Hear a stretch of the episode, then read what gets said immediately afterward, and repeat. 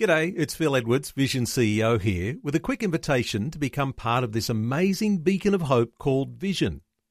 Together we can put our love into action to help people of all kinds build or rebuild their lives on the truth of God. Please consider the part you can play during our upcoming Visionathon appeal, remembering that it's your support that makes Vision possible, including this podcast. Life, culture, and current events from a biblical perspective. 2020 on Vision. Joining us on a Friday morning is my good friend Bill Muehlenberg from Culture Watch in beautiful Melbourne. How are you today, brother? Hey, very well, thank you, Matt. It's great to hear from you today. You're uh, you're out of lockdown. You're free to move around. Is everything okay for you guys? Well, more or less until the next lockdown. Uh, that could happen at any moment, as we've come to expect. well, it's good to hear they're keeping you on your toes, mate. And uh, someone else who's keeping you on your toes is YouTube. Not only have you been banned from Facebook recently, you're banned from YouTube as well. What's the latest there? Yeah, well, it seems I'm a, a bad boy, at least in the eyes of the tech giants, for heaven's sakes. Uh, you know, they do share a very radical secular left worldview, and it seems they just do not like it when you share truth on their platforms, and that's been my mission.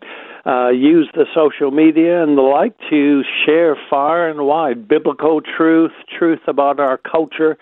So yeah, I've been given the big ban from uh, Facebook. It looks like it might be a permanent ban there.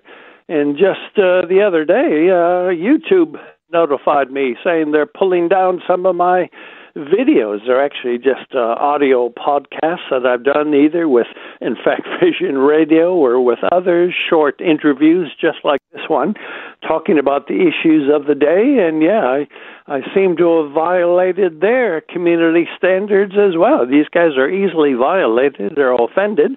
And so, yeah, now they're taking down uh, videos, which is quite a worry. I think history teaches us a few lessons here.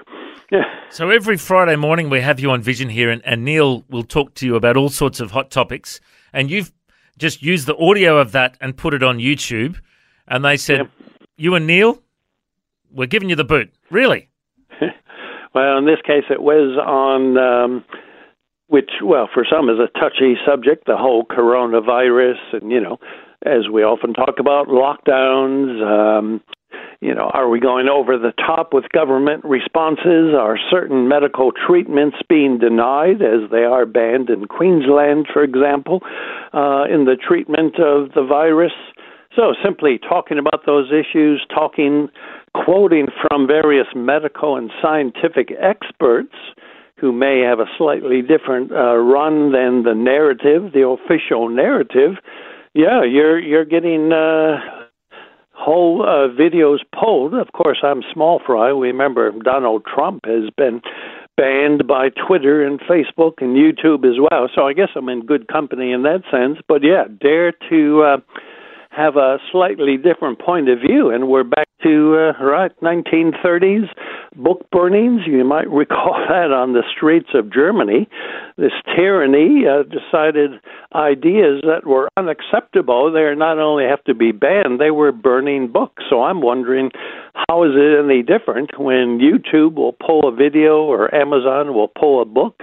Uh, Facebook will pull a person like myself. So I think we're in scary times.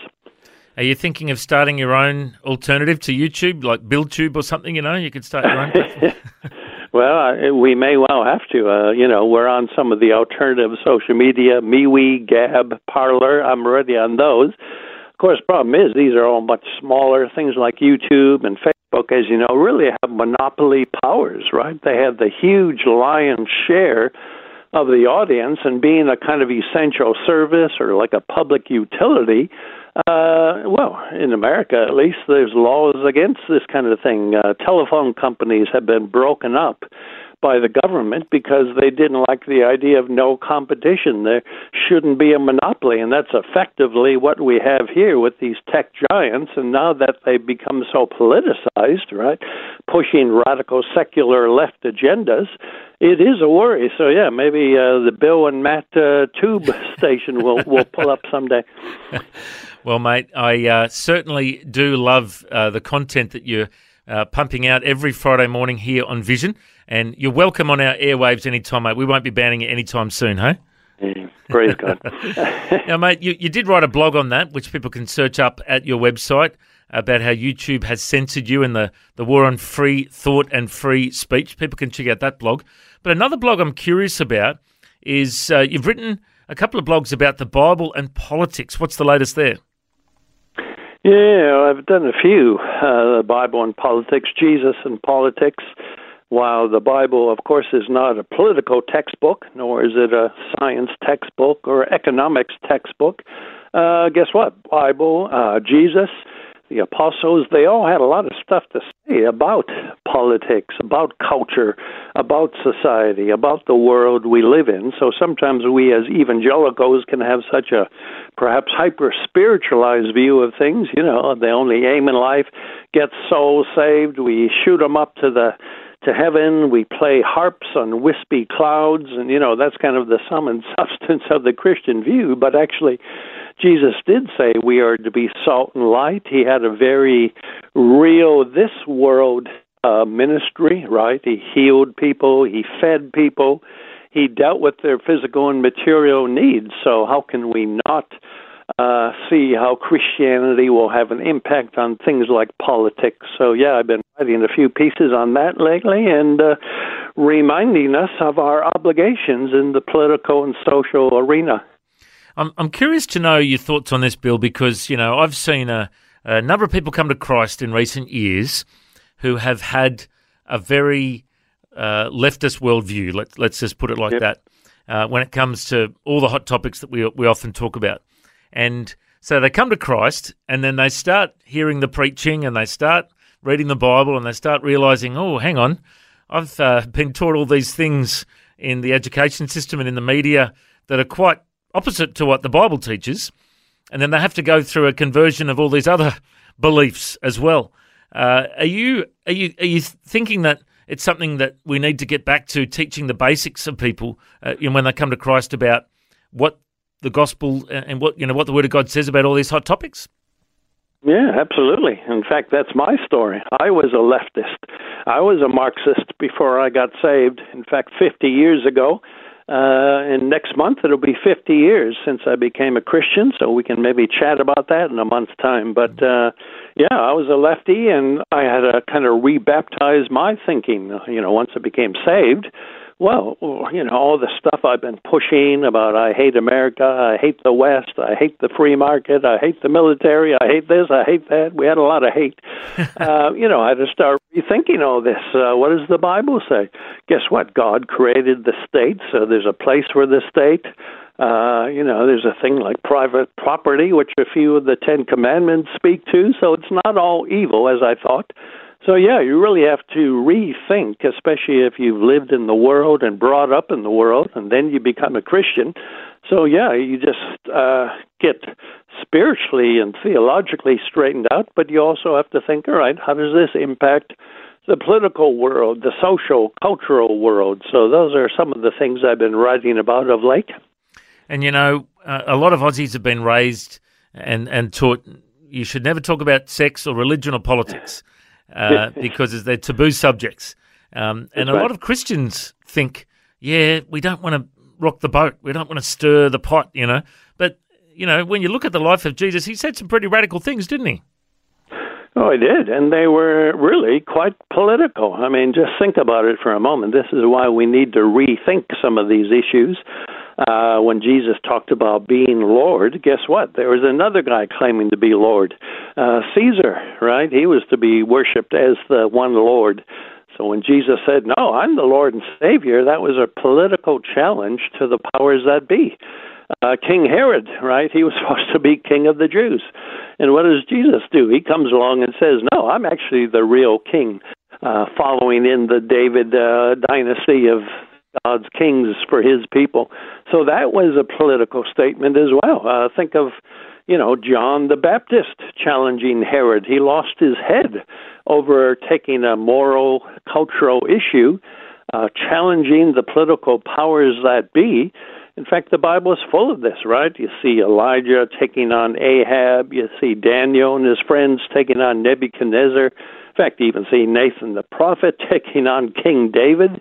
So you can have both secular and religious leaders being challenged all the time in Scripture, and often that's a very political kind of thing. Uh, right? The crowd said at the time of Jesus, We have no king but Caesar.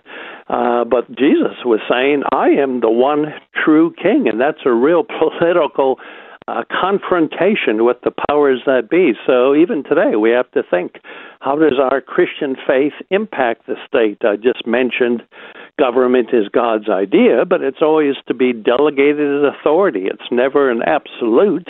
Uh, the government can overstep its boundaries, it can force us to do things we shouldn't do.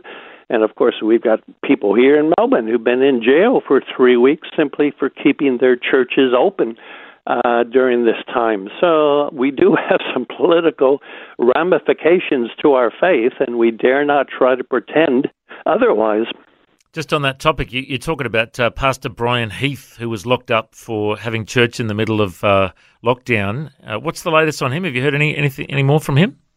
Well, there's actually several. Brian is one. Paul Furlong is another. He was mm-hmm. in jail for three weeks. Oh, sorry, I'm getting mixed well. up. Yeah, it was Paul Furlong. Yeah, sorry, yeah, yeah, but no, Brian Heath was yeah. targeted uh, in all the newspapers as well. So mm-hmm. yeah, both are uh, have been standing strong, keeping uh, the faith going, even when the state. You know, I've said this before. At, at one point, we had. Uh, uh, very strong restrictions in Victoria. A brothel could have 50 people at a time. And then they also said, oh, churches can have 50 people at a time. Now, I don't know how big a brothel is. I think we discussed this the other day.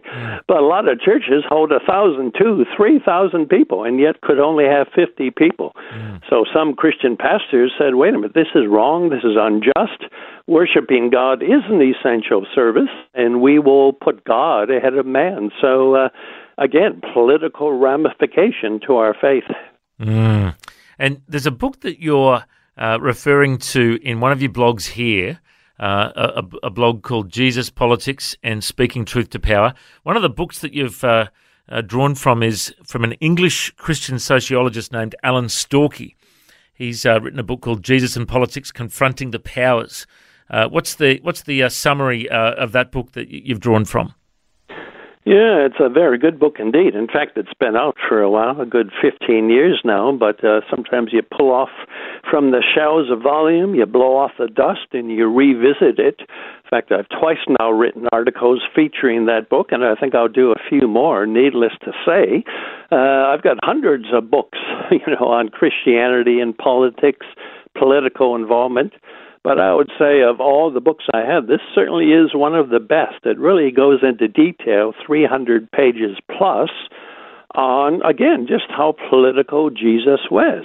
Uh, whether he was dealing with taxation, right? That was a big political mm. issue.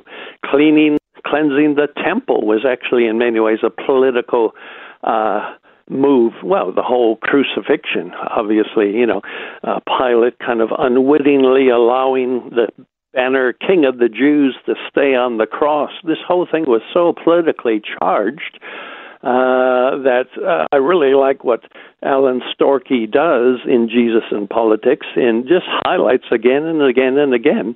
There was a lot of political confrontation going on. Sure, politics is not everything. There is the spiritual and the theological, but if we try to again have this wispy cloud kind of Christianity where we're just souls stripped of our bodies. Uh, guess what? We're going to have a new heaven and a new earth. So something's going on even in the next life involving uh, this earth. So uh, we do have implications as to how our faith works itself out. And it seems Jesus all the time was getting in trouble with the authorities. He was getting in trouble with the powers that be, kind of like this Bill guy who gets, you know, kicked off Facebook, kicked off YouTube, so maybe I'm in a good place. Uh, Jesus seemed to be in the same boat. well, it's certainly uh, wonderful uh, to see these great blogs you're writing. If people want to search them up, they can go to billmuehlenberg.com or they can search up Culture Watch uh, on uh, on the on the interwebs. They can find your blogs there and subscribe, and uh, they can see some of your videos on YouTube. But there's a few that have been taken down, hey? Yes, yes. Now, mate, before we let you go, too, Yep. Coming up next, we've got uh, a pastor coming in named Warren Crank from Red Dirt Church. and they're setting up churches around Australia, which are kind of like around campfires, just really simple, yep. you know, connect group, home group, Bible study kind of churches. And we're asking the question at Facebook today Have church services become too organised? Should we go back to simpler services? What's your thoughts on that, mate? Yeah, well, I'd agree. Obviously, I think we've moved a long way from the book of Acts, which was very simple, in fact, had to be because of persecution. But guess what? We are now coming back to a time of persecution, right? We just mentioned pastors who've gotten in trouble with the law for daring to have their churches open. Uh, so we're talking even underground church that's happening in Canada. Quite a few pastors there being arrested. All around the West, uh, we're kind of moving away from the big buildings, which are being forcibly shut down or simply too expensive to maintain. So, yeah, whether it's house churches, simply meeting out in the woods, you know, as early believers did, or in communist countries. So, yeah, I think it's a very important movement. And uh, if we get back to basics, we forget about all the gloss and the glitter, the smoke machines. And, you know, uh, I think it was A.W. Tozer who once uh, put it powerfully if we take away the Holy Spirit from the church today, probably 90% of what happens will keep going. But the early church, right, if they didn't have the Holy Spirit, they wouldn't have gotten anywhere. So we've placed the Spirit of God with uh, too many gimmicks, too many techniques. You know, they can have their place but really, we need Jesus above all. Very well said, Bill. It's always a privilege catching up with you, mate. Thank you so much for your time. God bless. All right, you too. Great to catch up with Bill Muehlenberg. Once again, people can search up billmuehlenberg.com or search up Culture Watch and uh, check out those great blogs. Thanks for taking time to listen to this audio on demand from Vision Christian Media. To find out more about us, go to vision.org.au.